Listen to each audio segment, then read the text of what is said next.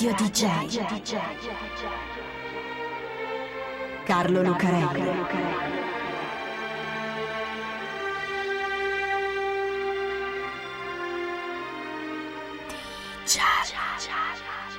Carlo Lucarelli presenta Di Giallo, il radiodramma di Radio DJ. Salve a tutti, questa è Radio DJ e questo è Di Giallo, con Carlo Lucarelli e Fabio B qui a raccontarvi un'altra storia incredibile, una di quelle che hanno a che fare con il genio, che già di per sé è sempre una cosa eccezionale, che raramente si accompagna ad una vita tranquilla. In questo caso è particolarmente vero, anzi, è come se questa storia avvenisse davanti ad uno specchio deformante e dopo un po', a forza di guardarci dentro, non si riuscisse più a capire quale delle due immagini è quella vera e quale è quella distorta. Con un particolare però, sia l'una che l'altra vita riflesse nello specchio sono altrettanto incredibili. Perché questa è l'incredibile storia di un americano che si chiama John Forbes Nash. Princeton è una cittadina tranquilla del New Jersey, non lontano da New York. È famosa perché c'è una delle università più prestigiose degli Stati Uniti, la Princeton University, una di quelle vecchie università molto eleganti e molto nobili, come Harvard. Ecco, Prendiamo uno dei vialetti che attraversano il campus e prendiamolo un giorno di ottobre, per esempio. Perché ottobre? Perché in autunno da quelle parti, New England, Maine, Massachusetts, anche il New Jersey, ci sono le foglie sugli alberi che diventano arancioni, gialle, rosse, rosso sangue. Una bellissima esplosione di colore che gonfia gli alberi lungo le strade e che copre i prati a mano a mano che le foglie cadono. Anche i vialetti di Princeton sono così. Ecco, allora una mattina di ottobre dei primi anni 50, a Princeton, foglie rosse e gialle sul vialetto che passa davanti alla Nassau Hall, un bel edificio vittoriano molto antico e molto elegante anche lui, come l'università. Sul vialetto c'è un uomo, John si chiama. Giovane, alto, un ciuffo di capelli neri. Non è trasandato, anzi, sarebbe elegante se non ci fosse qualcosa in lui di trascurato. Ecco sì, è trascurato, non trasandato. Come se non gli importasse molto di come appare. No, meglio, come se avesse proprio altro a cui pensare e infatti cammina veloce, con aria circospetta e si guarda spesso alle spalle. C'è qualcuno in fondo al vialetto. Sembra che lo stia seguendo perché John ha cambiato strada più volte e se lo è sempre trovato dietro. L'ha notato quell'uomo perché porta una strana cravatta, una cravatta rossa, e non è l'unico. Ce n'è un altro davanti alla Nassau Hall che fa finta di niente, ma lo guarda, John lo sa, e anche lui porta una cravatta rossa. E quello spazzino che sta raccogliendo le foglie? Anche lui ha una cravatta rossa, la si può vedere sotto al bavero aperto della tuta. Non è un caso che abbiano tutti la stessa cravatta, come non è un caso che si trovino lì, a Princeton, tutti attorno a John. John li conosce, John sa chi sono. Fanno parte di un'organizzazione segreta che gli sta dando la caccia. Vogliono delle informazioni da lui perché lo sanno che lui custodisce dei segreti, segreti importanti. Glieli hanno rivelati gli extraterrestri. Perché lui è un uomo importante, è l'imperatore dell'Alaska. Ecco, una storia così sembra incredibile, e lo è infatti perché non è vera sta tutta nella sua testa, la testa di John Forbes Nash. John Nash è un genio, lo è sempre stato fino da bambino, che lo volesse o no. Taciturno, introverso, solitario, il piccolo John è un bambino che invece di stare con gli altri ragazzini di Bluefield, nel West Virginia, a giocare agli indiani e ai cowboy con le pistole di legno, siamo nei primi anni 30, non è che ci siano il PlayStation, se ne sta da solo, in casa, a leggere. E cosa legge John Forbes Nash Jr.? Le avventure dei pirati e dei pionieri che vanno all'West? No, legge Eric Temple Bell, Man of Mathematics, Uomini di matematica, le biografie di Zenone e di Poincaré dei principali matematici di tutti i tempi. È un genio il piccolo Nash, che lo voglia o no, perché c'è suo padre, John Forbes Nash Sr., che è un ingegnere e lo spinge a studiare proprio quelle cose, proponendogli ogni tanto giochi di matematica e problemi scientifici tanto che il piccolo Nash alla fine impara più restando a casa, a leggere e studiare per conto suo, che ad andare a scuola, dove si annoia e sembra così distratto che gli insegnanti pensano addirittura che non abbia voglia di studiare. Elementari, medie, liceo, Johnny Junior le attraversa come un razzo naturalmente.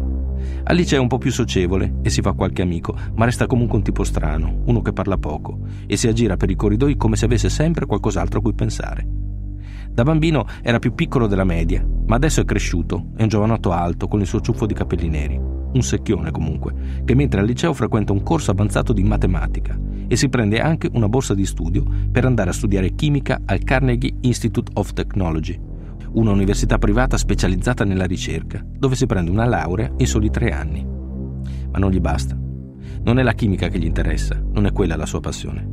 La vera passione di Nash Quella che lo ha tenuto lontano dagli amici e dalle ragazze è la matematica. La matematica superiore che si insegna nelle università della costa est, nelle grandi università come Harvard e Princeton. In quella, in matematica, è un vero genio.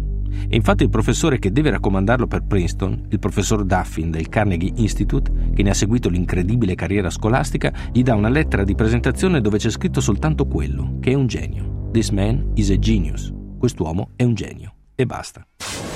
Di giallo. Strane storie, sorprendenti e misteriose.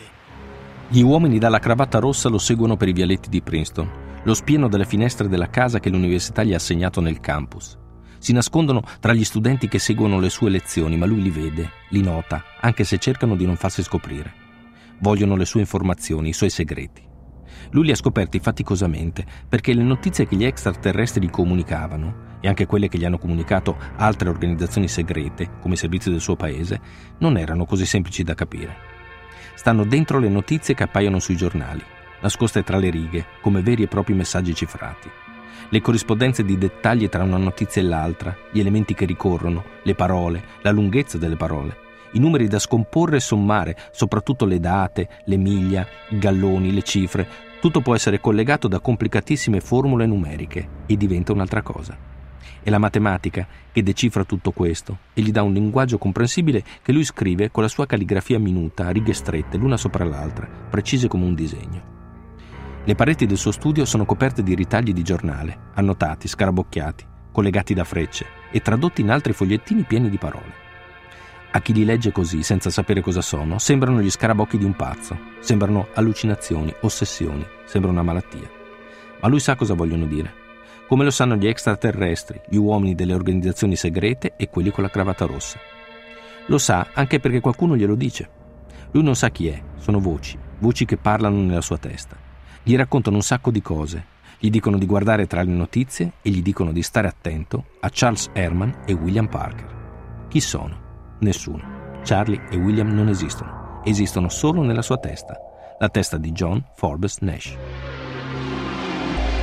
A Princeton il giovane Nash è un genio, ma non è il solo. Ce ne sono altri in quegli anni. Per esempio c'è un tizio dall'aria spiritata e dei capelli spettinati che si chiama Albert Einstein. Anche la carriera di Nash è geniale e rapidissima e davvero incredibile. C'è una branca della ricerca matematica che si chiama teoria dei giochi. Prende situazioni di conflitto, soprattutto quelle che si formano nei giochi di ogni tipo, dagli scacchi ai giochi da tavola quelli all'aperto. Esamina le decisioni degli individui coinvolti in base a modelli di studio. Detto così è troppo semplice e non spiega un granché, ma io non riuscirei a fare di meglio e comunque per ora non ci interessa. I risultati degli studi possono essere applicati all'economia, alla strategia militare, alla politica, alla sociologia, all'informatica, ad un sacco di cose. Ed è quello che fa Nash, e lo fa bene. Ha una capacità particolare nel riuscire ad osservare le cose da un punto di vista diverso da tutti gli altri, come se il suo pensiero fosse puro, libero da sovrastrutture e condizionamenti, pura ricerca. I suoi studi rivoluzionano il concetto di economia, influenzano le scelte politiche e strategiche del suo paese, gli Stati Uniti, che allora sono impegnati nella guerra fredda con l'Unione Sovietica. Quando ancora uno studente a Princeton, Nash si mette lì ed elabora una teoria che verrà poi chiamata l'equilibrio di Nash, appunto. Io non ci provo neanche a spiegarlo, basta solo dire che sulla base di quegli studi, applicati soprattutto alle scienze economiche, John Forbes Nash riceverà il premio Nobel per l'economia nel 1994. Bene, questo è John Nash, lo studente solitario un po' arrogante, poi il professore alto e taciturno, che un giorno conosce una bella ragazza, una studentessa di fisica che si chiama Alicia, e la sposa, mettendo su famiglia. E già la sua vita, in quanto genio, sarebbe abbastanza incredibile. Ma lui non ha solo quella vita, ne ha un'altra, una strana vita, angosciante e ossessiva, popolata di extraterrestri e uomini dalla cravatta rossa, che lo perseguitano in un complotto spaventoso fatto di informazioni cifrate dentro le notizie dei giornali. Comincia tutto a Princeton ed esplode quando Alicia rimane incinta. Nash è sempre stato un tipo strano, ma adesso comincia ad essere un po' troppo. Così lo mandano al reparto psichiatrico del McLean Hospital a farlo visitare. La diagnosi è molto precisa. Sì, il professor Nash è malato, è schizofrenico. Soffre di schizofrenia paranoide. La sua mente geniale produce un mondo allucinante pieno di fantasmi che lo perseguitano. C'è un bel film di Ron Howard che racconta tutta questa storia, anche se in un modo non del tutto fedele. Si chiama A Beautiful Mind, prendendo il titolo dalla autobiografia di John Nash, e a fare il professore c'è un allucinato e ombroso Russell Crowe. Nel film la storia di Nash è un po' romanzata, ma c'è sicuramente una scena identica a quanto è avvenuto tante volte nella realtà. Russell Crowe si aggira come un fantasma per i vialetti di Princeton o per i corridoi dell'università. Fuma compulsivamente, cammina barcollando, non risponde a nessuno e muove le labbra come se parlasse da solo, cosa che effettivamente fa, anche se nella sua testa c'è qualcuno che lo ascolta e gli risponde. Quando succede significa che il professor Nash sta sprofondando di nuovo nella sua malattia e deve tornare in ospedale, dove lo imbottiscono di barbiturici e lo sottopongono a terapie intensive, come l'elettroshock, finché non si riprende. E allora può tornare a lavorare, a pensare alle sue teorie geniali e le sue applicazioni rivoluzionarie, finché non tornano gli uomini con la cravatta rossa e tutti quei messaggi cifrati gli ingolfano il cervello e allora lo riportano in ospedale. Oggi il professor Nash è un vecchio alto e magro, dai capelli bianchi e il volto segnato ha vissuto e sta vivendo due vite incredibili, parallele, una da una parte dello specchio e una dall'altra, tutte e due così deformate dalla genialità che non è facile capire quale sia quella vera e quale quella soltanto immaginata. Lui, John Forbes Nash, di certo non lo sa. Radio DJ Carlo Lucarelli DJ